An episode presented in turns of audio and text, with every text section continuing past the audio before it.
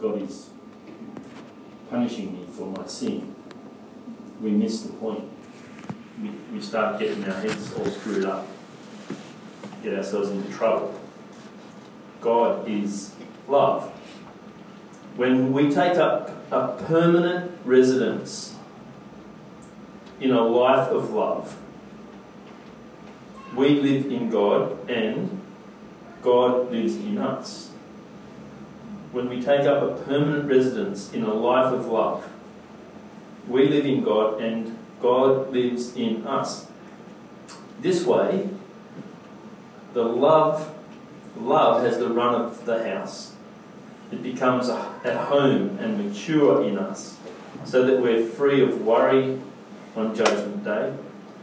Our standing in the world is identical with Christ. Our standing in the world, which is where we live, is identical with Christ's.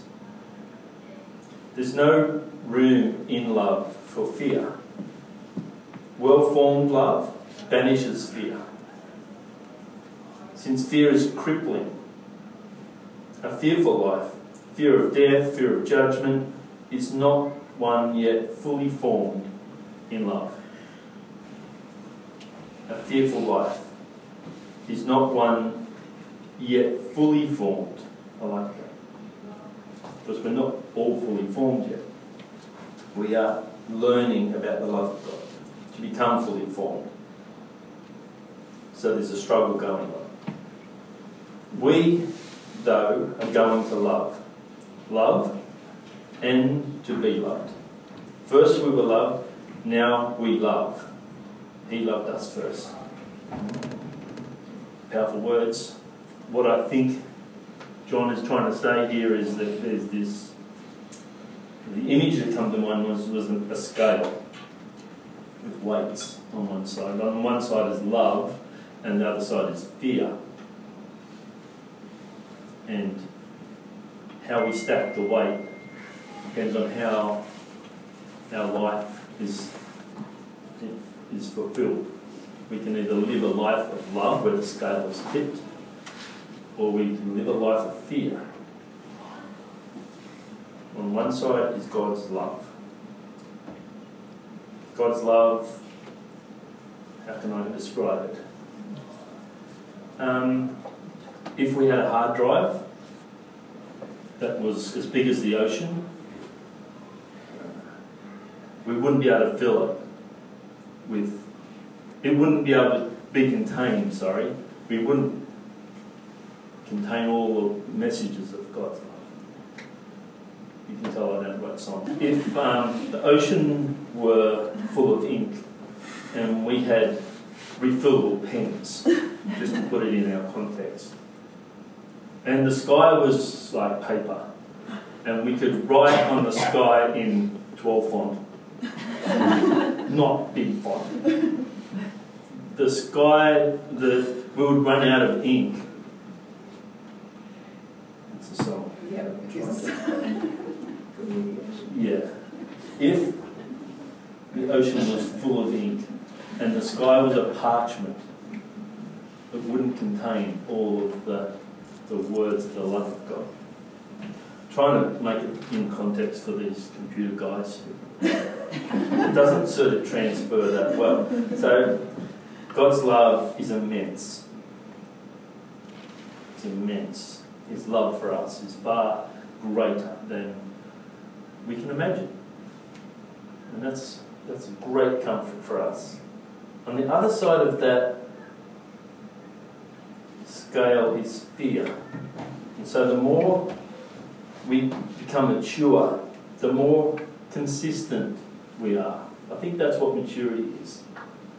It's becoming consistent in a life. Whereas when you're young and you're immature, you're, you're less consistent, you're more erratic. But maturity comes with a consistency. It, it comes with a, a constant striving for um, consistency. So, we can stack our life with love or we can stack our life with fear. And we all understand fear. Because fear comes with something when we do something new. Every time we do something that's not normal, uh, this little fear wells up. Something we've never done before for the first time. And how we deal with that feeling of that in that new situation will determine whether or not our fear either increases or decreases. How we deal with that little that moment of fear. It starts with oh, what if? Oh, what if? And then you start to mull on that and it turns into worry. And then it turns into stress, tension, anxiety. And then if it, you continue to dwell on it, it turns into dread. And you start dreaming and waking up in cold sweats. And and panic. And it even leads to terror and horror. It's a sliding scale. And so it's why it's important to nip fear in the bud and start stacking it with love, understanding that love drives out fear. It's important to understand that because it will overwhelm you. John says fear is crippling, it cripples you, it stops you doing from what, what you want to do it's uh, the freeze, the fight, the flight, or the freeze. It, it cripples you from, from do, doing every, anything, taking the next step. And I remember as a mum holding a brand new baby in your hands for the first time. And you realise I didn't read the manual. no, no. Um, I remember driving out of hospital for the first time with Adam in the car, and it was like I forgot how to drive. I stopped at the intersection and I looked, there's no cars coming. And there's no cars coming, and there's still no cars coming. it's just like, it cripples, it, it almost frees you. I'm not equipped to take this new life and you know, what if I stuff it up? What if he becomes Hitler? what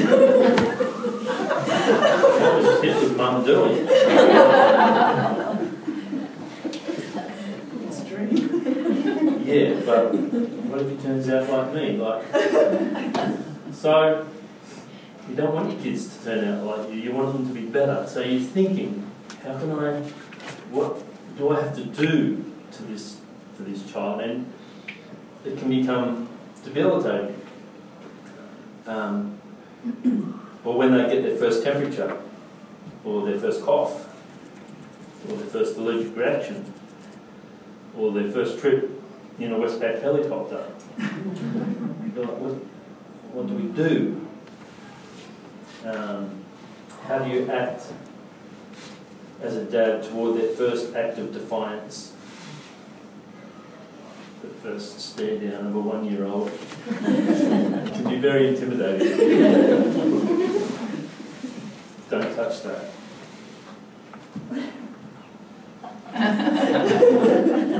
Don't touch that. Failed as a parent. well, what do you do? You're going to have to get some discipline. But you discipline because you love, not because you want to be cruel. So, what do you do? Fear can be generated when we start a new job, a new school. Fear can be generated when I was talking to a person yesterday when their relationship has failed and they're entering a new chapter of life what happens to me now? Uh, will I be left on the shelf? Am I too old? Fear becomes crippling. Fear is the unknown, the what if, fear of failure. What if I'm not good enough? And so you don't try. I see that all the time. Have a go at drawing a flower. I can't. Why not? Someone might laugh at it. Someone might judge me for it. Fear of failure cripples people. Fear of what people think. Fear of not being good enough. John's right. Excuse me. Fear is crippling. So, yeah, part of my week involved standing in front of a group of year 9 and 10 students and teaching them about art. Exactly. I know what you're thinking. What do you know about art? And I don't. I'm just about that far in front of the kids who do know about art. Christine knows about art. She knows I know that don't know about art. So that can be crippling. Standing in front of a group of people trying to explain something to them can be crippling. And why do you do it? What's the solution to overcome fear? John says, increase in love. Increase the love factor. Sounds simple. He says, because perfect love drives out fear. So the only reason, as a mum, you decide to take the baby home, and as a parent, despite your fear, is this overwhelming power of love.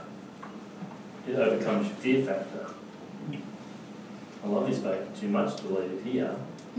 Even if I fail, you know, it's more important that I love this person.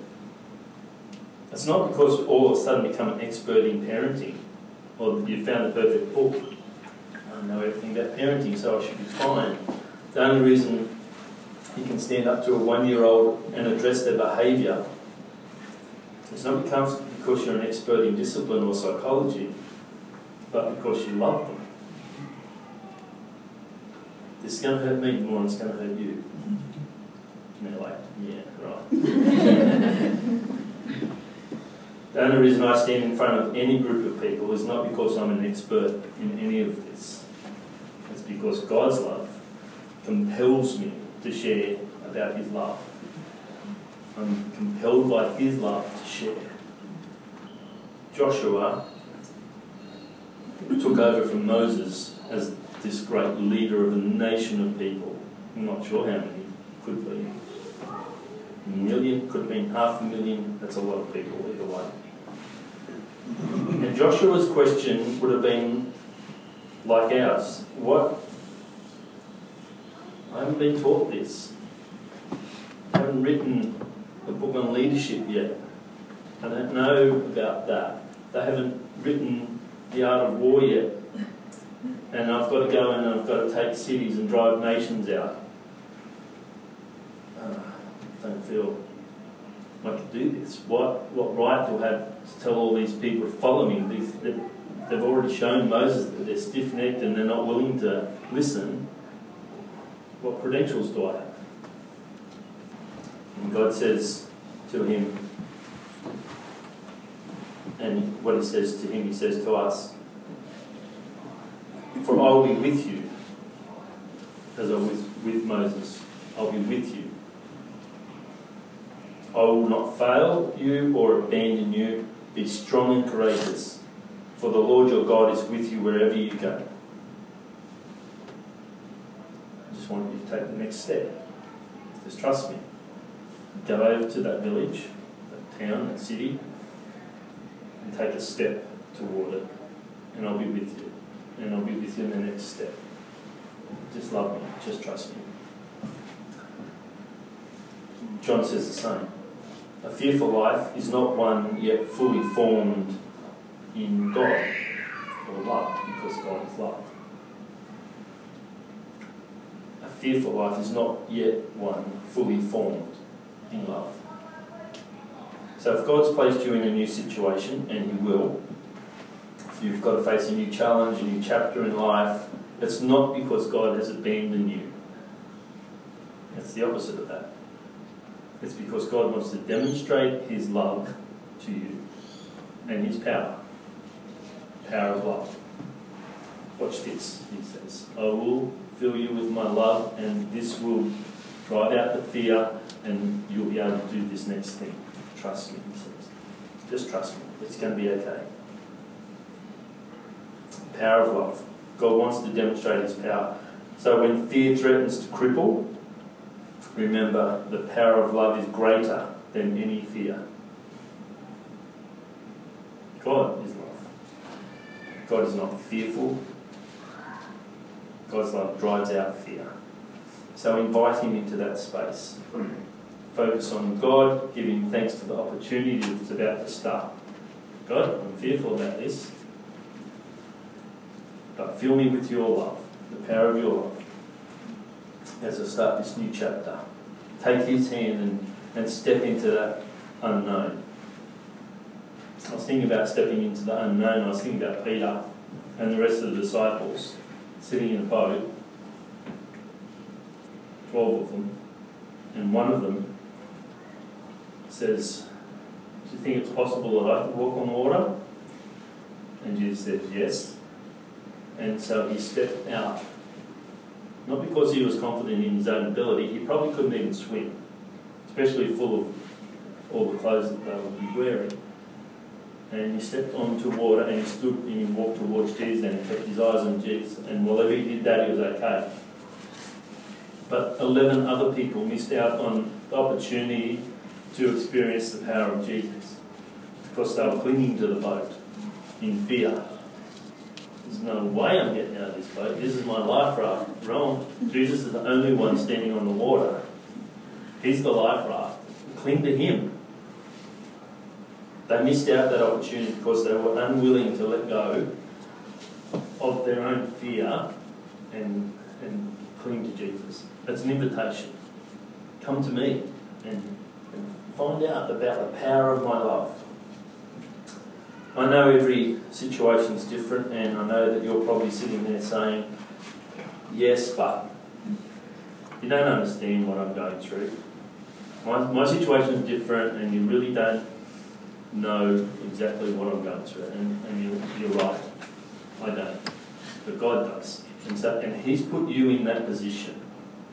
He's given you that opportunity to experience His love.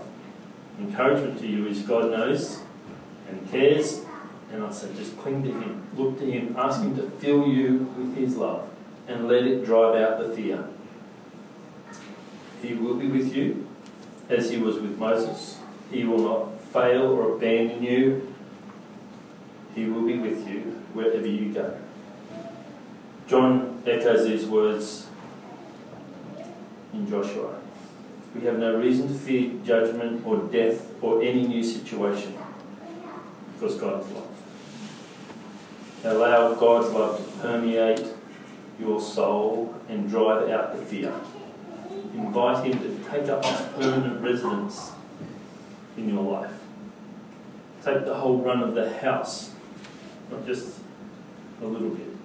The darker corners of the house is where fear lurks. And you need to open the door and let that out. It's the the stuff that we, deep, that's deep down in the bunker, isn't it? The, the fear that is sometimes foundational, those little words, yes, but, what if? God's love, His perfect love, drives out fear. Invite Him into that space. Father, we thank you for your love. We really can't explain it, as you can hear today. It's far beyond, beyond what we can even think or imagine. It's wider than we can ever imagine what wide is, and higher and deeper and in every dimension, your love. is unexplainable. For us, it's, it's incredible. The, the depth you've gone to to create us, to bring us into relationship, even though we've turned our back on you and walk away, you pursue us relentlessly. You love us like your own children, like a mother loves a child. except deeper. And yet we are filled with fear. The fear of the world it comes into our lives and it threatens to overwhelm us. And so this morning we're reminded by your word that your love drives out this fear that comes from the world. Help us to trust you. Help us to fill our lives with your love. Help us to take the next step of loving someone, even though they don't love us back. Help us to learn what love is as we look at Jesus and lay down our lives for people who just take it for granted. We thank you for your love. We ask that your love will permeate our lives today so that as we leave this place, people will see something different about us. We ask this in Jesus' mighty name. Amen.